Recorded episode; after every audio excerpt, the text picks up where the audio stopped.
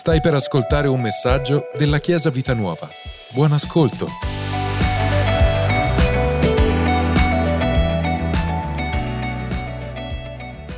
Amen Chiesa, buongiorno a tutti, potete accomodarvi. Bene, eh, l'argomento di quest'anno, come sapete, è la sposa coraggiosa e la sposa, abbiamo detto più volte che stiamo, quando parliamo di sposa stiamo parlando della Chiesa e quando parliamo di, di sposa, parliamo di chiesa, nella Bibbia ci sono altre due immagini che eh, il Signore ci dà della sua chiesa. E una è sicuramente quella della famiglia e una è sicuramente quella del corpo. E oggi parleremo della Chiesa come famiglia e come corpo. Oggi c'è anche la presentazione del piccolo Nathan che è un nuovo arrivato nella nostra famiglia, in questa famiglia. Amen. E voglio che aprite la vostra Bibbia in Efesini al capitolo 2. Alleluia. Efesini capitolo 2, sono tutte scritture, oggi prenderemo diverse scritture, tutte scritture che conosciamo molto bene. Efesini 2, versetto 19, iniziamo a leggere da lì. Dice così, voi dunque non siete più forestieri né ospiti, ma concittadini dei santi e membri della famiglia di Dio, edificati sul fondamento degli apostoli e dei profeti, essendo Gesù Cristo stesso la pietra angolare, su cui tutto l'edificio, ben collegato, cresce per essere un tempio santo nel Signore, nel quale anche voi siete insieme edificati per essere una dimora di Dio nello Spirito. Questo passaggio è inserito eh, in un capitolo dove si parla di salvezza, dove si parla del fatto che Dio ci ha salvati, del fatto che Gesù ha provveduto per noi salvezza, che abbiamo potuto fare pace con Dio. E, mm, e c'è questa scrittura che dice appunto, eh, voi non siete più né forestieri né ospiti, ma concittadini dei santi e membri della famiglia di Dio. È particolare anche che eh, l'Apostolo Paolo mette sullo stesso piano forestieri e ospiti. In effetti però forestieri e ospiti sono due cose completamente diverse. Forestiero è uno che arriva e che magari passa di qua, un ospite è una persona che tu eh, accogli quella volta, che però magari conosci, che può tornare anche altre volte. Però li mette stes- sullo stesso piano i forestieri e gli ospiti e poi dice, voi non siete né forestieri né ospiti, ma siete concittadini dei santi e membri della famiglia di Dio. Ci sono persone che magari non si sentono forestieri, ma si sentono sempre ospiti. Ci sono persone che si sentono sempre ospiti, che hanno deciso di essere ospiti. È vero, quando qualcuno viene a casa mia o io vado a casa di qualcun altro, è vero, siamo ospiti, però c'è anche, mi piace quando c'è quella collaborazione, no? di fare le cose insieme, di, di sentirti a casa. Se vado a casa della Vicky, Vicky non si scandalizza se l'aiuto, se metto le mani in cucina, se, si, se, se prendo una, una pezzettina e passo. La stessa cosa quando vado a casa di qualcun altro, mi piace aiutare no, a fare delle cose. Chi mi invita sa che poi tocco qualcosa, sistemo, faccio... che non riesco a stare ferma. Però è bello perché Dio qui dice che noi siamo membri della famiglia di Dio, non siamo ospiti. Dio non vuole, il Padre non vuole che noi ci sentiamo ospiti nella Chiesa, che non ci sentiamo forestieri nella Chiesa, ma che ci sentiamo membri della famiglia, membri della famiglia.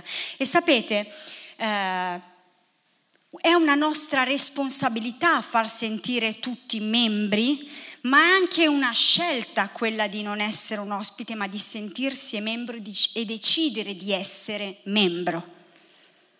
Decidere di sentirsi a casa. Quando vado a casa di Magda e Giovanni, mi sento a casa. Mi sento a casa. Non mi sento un ospite. Mi sento a casa. Quando venite qui, voi vi dovete sentire a casa, a casa. Questo è il desiderio del Signore. Concittadino dei santi e membro della famiglia di Dio. Sei cittadino insieme ad altri santi, non da solo. Non da solo. Noi siamo parte di una famiglia, non siamo da soli. A volte non ci piacciono tutti i membri della famiglia, ma se hai deciso di far parte di quella famiglia, sei parte di quella famiglia e quelli che ti sono intorno sono membri con te della stessa famiglia.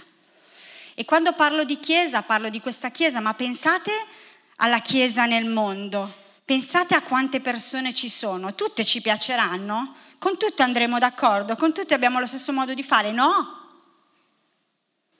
Però quelli sono santi come noi, concittadini come noi del regno di Dio e membri della famiglia di Dio come noi. Amen? La famiglia è la Chiesa e la Chiesa è il corpo di Cristo e il capo di questa Chiesa è Cristo. E quando qualcuno non vuole avere a che fare con la Chiesa, vuol dire che non vuole avere a fare con Cristo. Perché se Gesù Cristo è il capo e la Chiesa è il suo corpo, se qualcuno non vuole avere a che fare, dice sì, va bene Gesù, ma la Chiesa no, stai dicendo che non vuoi avere a che fare con Gesù. Perché il capo non va in giro da solo e il corpo staccato. Fino a prova contraria io vi vedo interi. E così è per Gesù. Noi siamo uniti a Gesù, siamo il suo corpo. E se vogliamo avere a che fare con Gesù, dobbiamo per forza avere a che fare con la Chiesa, con altre persone, con i membri della famiglia di Dio. Amen? Dopo il versetto 19 c'è un versetto bellissimo, il versetto 20 che dice, edificati sul fondamento degli apostoli e dei profeti, essendo Gesù Cristo stesso la pietra angolare. Gesù è la pietra angolare, dice che noi siamo edificati, edificati su di Lui. È Lui che dà solidità a questo edificio, nel senso la Chiesa, non le mura. È, lui che dà la, è Gesù che dà solidità alla sua Chiesa. È Gesù Cristo che dà solidità alla Chiesa. È su di Lui che si basa tutto l'edificio, la sua casa, la sua famiglia, la sua sposa, è su di lui, è lui il fondamento, è Gesù il fondamento e noi siamo edificati su di lui. E il versetto 21 dice, su cui tutto l'edificio ben collegato cresce per essere un tempio santo nel Signore nel quale anche voi siete insieme edificati per essere una dimora di Dio nello Spirito. L'edificio è ben collegato, il corpo, la famiglia sono ben collegati, crescono per essere un tempio santo nel Signore insieme edificati. Questo, questo, versetto ci ricorda un altro versetto che conosciamo bene, che è due pagine più avanti, in Efesini capitolo 4, al versetto 16, che dice, dal quale tutto il corpo, ben connesso e unito insieme, mediante il contributo fornito da ogni giuntura e secondo il vigore di ogni singola parte, produce la crescita del corpo per l'edificazione di se stesso nell'amore. Alleluia. Tutto il corpo è ben connesso e unito insieme. C'è il contributo fornito da ogni giuntura e c'è il vigore di ogni singola parte e c'è la produzione di una crescita. E sapete, questa parola che c'è qui, che vediamo in questo versetto crescita, che dice produce la crescita del corpo. Quella parola crescita in greco si trova solamente in un altro poi versetto che voglio leggervi, che è in Colossesi, qualche pagina più avanti, Colossesi 2, versetto 19, c'è la stessa parola crescita, perché è una parola che noi diciamo crescita e nella nostra testa pensiamo a crescere, ma in greco qui ha un significato particolare. Il versetto 19, giusto detto,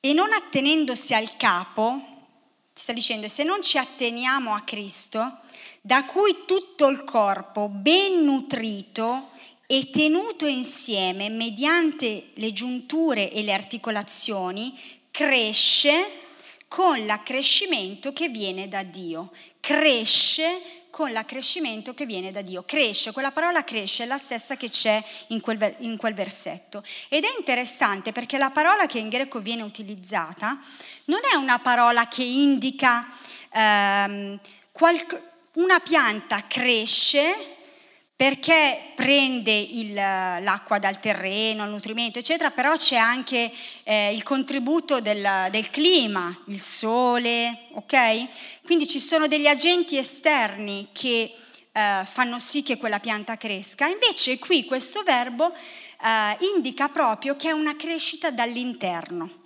Cioè che quegli stessi membri, quelle stesse giunture, quelle stesse articolazioni fanno tutto e collaborano, per far crescere il corpo. Quindi una crescita che viene da dentro. Noi cresciamo perché tutti noi cresciamo.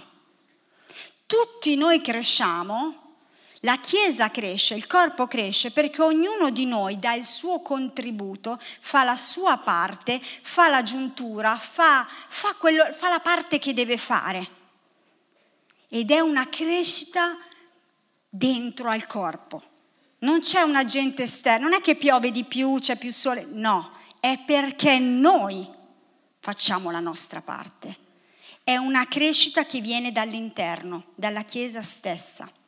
Dipende da noi, dipende da noi. Essere parte della Chiesa, essere parte del corpo di Cristo è una nostra responsabilità personale, Sapete, non è neanche mia responsabilità come pastore del pastore Fabio eh, convincere qualcuno di essere un membro del corpo di Cristo.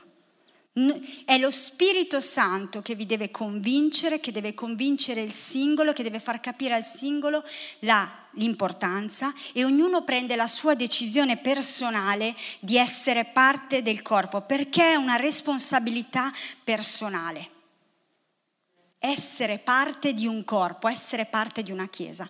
Qualche mese fa eh, il pastore Giuseppe Punto ha pubblicato un post che forse qualcuno di voi eh, ragazzi nella chiesa ha ripostato, non, non me lo ricordo, che parlava della chiesa locale. Pastore Giuseppe Punto è uno che non ha tanti peli sulla lingua e che ama profondamente la chiesa. E lui ha scritto questo post eh, dicendo, vi leggo alcune cose che lui ha scritto in questo post dicendo, io amo la chiesa locale perché è lì che ho scoperto la mia chiamata, sviluppato i miei talenti e migliorato il mio carattere. È lì che ho imparato a pregare e a leggere la Bibbia conoscendo di più Gesù. È lì che ho trovato degli amici e una nuova famiglia con cui poter cambiare il mondo. È lì che ho imparato ad amare e perdonare me stesso e anche gli altri, nonostante tutto. I social sono pieni di persone che criticano la Chiesa locale, che quindi stanno criticando Gesù. Ricordatevelo. Stanno criticando Gesù, perché il capo e il corpo non sono separati, sono la stessa cosa. Ogni chiesa locale è imperfetta, unica, diversa in forma e stile, ma merita rispetto. Allontanatevi dalle persone che sponsorizzano la chiesa locale ma non hanno una chiesa locale. I ministeri nascono nella chiesa locale e per la chiesa locale. Non, la Bibbia non ci parlerebbe di chiesa, di corpo e di famiglia se questo non fosse qualcosa di fondamentale per noi. Noi dobbiamo sentirci parte della, della famiglia di Dio e quando sei parte di una famiglia hai dei diritti e hai dei doveri. La famiglia è il luogo dove i bambini nascono, crescono, si formano, vengono preparati per la vita e, quando, e il legame con, con la famiglia non, non viene mai meno, nemmeno quando cresci. Eppure a volte facciamo fatica ad amare la nostra famiglia spirituale. È la stessa cosa con una famiglia naturale, no? Un bambino nasce, cresce, diventa grande, ci prendiamo cura di lui e il legame con la famiglia non, non si spezza mai. La stessa cosa vale con la Chiesa. Ci deve essere un amore per la Chiesa, perché la Chiesa è il corpo di Cristo. Nessuno sta dicendo che è facile, nessuno sta dicendo che è facile essere membro di una famiglia. Non è facile per i, genitori, ma non è facile neanche per i figli, non è facile per i fratelli, non è facile per le sorelle. Ogni membro della, famiglia, della famiglia ha le sue problematiche, vive le sue sfide. E ogni famiglia è diversa, ogni famiglia ha situazioni diverse da affrontare, una gara diversa da correre. Anche questa famiglia, la nostra Chiesa, non è uguale alle altre famiglie. Abbiamo le nostre gare da correre, abbiamo i nostri, ognuno di noi ha, nost- ha il, il proprio carattere, non abbiamo il carattere di qualcun altro, ognuno di noi ha il nostro, il, il proprio, anzi. Ci sono impegni, responsabilità, sacrifici, scontri, perdono. Il carattere si forma nella famiglia e se noi vogliamo assomigliare sempre di più a Cristo abbiamo bisogno di avere il suo carattere e quindi abbiamo bisogno di stare nella sua famiglia. Prima Corinzi, capitolo 12, voglio leggere questo versetto. Prima Corinzi, capitolo 12. Oggi è giornata di Santa Cena anche e quindi eh, è proprio questo un modo per riflettere su noi stessi e sul valore che stiamo dando al corpo di Cristo, alla famiglia di Dio. Amen. Prima Corinzi, capitolo 12, versetto 12 dice, come infatti il corpo è uno, ma ha molte membra, e tutte le membra di quell'unico corpo, pur essendo molte, formano un solo corpo, così è anche Cristo. Qui si riprende il discorso del corpo. Ora noi tutti siamo stati battezzati in uno spirito nel medesimo corpo, sia giudei che greci, sia schiavi che liberi, e siamo stati tutti abbeverati in un medesimo spirito. Vedete che dice battezzati in uno spirito nel medesimo corpo il corpo di Cristo. Quando abbiamo accettato Gesù nel nostro cuore, quando abbiamo deciso di diventare suoi figli, siamo anche stati battezzati in un corpo, che è il suo corpo, che è la Chiesa. Amen? Questo dice questo versetto. E poi andate, se andiamo un pochino più avanti, c'è un, un passaggio che conosciamo molto bene, ma lo voglio leggere, dal versetto 22. Dice così, Anzi, parla di, del corpo no? e dice ma l'udito che critica l'altro, insomma tutto, tutto questo discorso, no? l'occhio non può dire alla mano non ho bisogno di te. Poi arriva al versetto 22 e dice, anzi le membra del corpo che sembrano essere le più deboli sono molto più necessarie delle altre. Qui sta parlando del fatto che il corpo ha molte membra e ogni membro è diverso, ha una funzione diversa. E quelle che stimiamo essere le meno onorevoli del corpo, le circondiamo di maggior onore e le nostre parti indecorose sono circondate di maggior decoro, ma le nostre parti decorose non ne hanno bisogno. Perciò Dio ha composto il corpo dando maggiore onore alla parte che ne mancava, affinché non vi fosse divisione nel corpo, ma le membra avessero tutte una medesima cura le une per le altre. Le parti che sono considerate più nobili non hanno bisogno di altro onore. Facciamo l'esempio del corpo umano. Tutti noi sappiamo che il cuore è un organo fondamentale. Il cuore noi sappiamo che è una parte onorevole del corpo, non ha bisogno di tanti applausi, lo sappiamo già di per sé che è l'organo fondamentale. Però ci sono delle parti invece del corpo che noi snobbiamo, e quindi aspettiamo magari anche di stare male o, o, quando, o, solo quando ci facciamo male capiamo che quelle parti sono veramente importanti. E questo, e questo passo ci sta dicendo questo. Le parti che sono considerate più nobili, più onorevoli, non hanno bisogno di tanti applausi, lo sappiamo. Ma Dio ha fatto sì che venga dato più onore alle parti che non hanno onore, che non hanno questo onore affinché non ci siano divisioni nel corpo, quindi che l'onore sia distribuito a tutti e che tutte le membra abbiano una, la medesima cura e une verso dell'altra, cioè che tutte le parti si preoccupino l'una dell'altra. È, questo è il corpo di Cristo, questa è la famiglia. Le membra che si prendono cura le una delle altre. Amen? Questa è la famiglia di Dio. Versetto 27 e 28 dice, Or voi siete il corpo di Cristo e, sua membra, e sue membra, ciascuno per parte sua. Or voi siete il corpo di Cristo e sue membra, ciascuno per parte sua. Dio ha assegnato a ciascuno il proprio posto nella famiglia di Dio, nel corpo di Cristo, nella Chiesa, nel suo corpo. Tu ne fai parte se hai scelto di essere parte del, del corpo di Cristo, di appartenere a Gesù. E quando non fai la tua parte, non stai dando il tuo contributo, stai, ehm, non stai contribuendo a quella crescita. Se io oggi avessi una gamba fasciata, per arrivare da qui a lì farei fatica. Ma vado spedita, no? La stessa cosa è con il corpo di Cristo. Se la gamba non vuole funzionare, non vuole dare il suo contributo, la Chiesa ci metterà di più a raggiungere l'obiettivo il corpo di Cristo ci metterà di più a raggiungere l'obiettivo. Se l'occhio oggi ha deciso di non vedere, gli occhi si chiudono, la Chiesa ci metterà di più a raggiungere l'obiettivo. Se le mani hanno deciso di non funzionare, se oggi il cuore ha deciso di smettere di battere, che cosa succede? Ecco perché dice che ogni membro fa la sua parte dal suo contributo nel corpo, perché ognuno di noi ha una posizione nel corpo. Abbiamo bisogno gli uni degli altri per far crescere il corpo di Cristo, perché il corpo di Cristo cresce grazie a noi. Non grazie a chissà che cosa, ma grazie a noi, al nostro contributo, a quello che noi facciamo.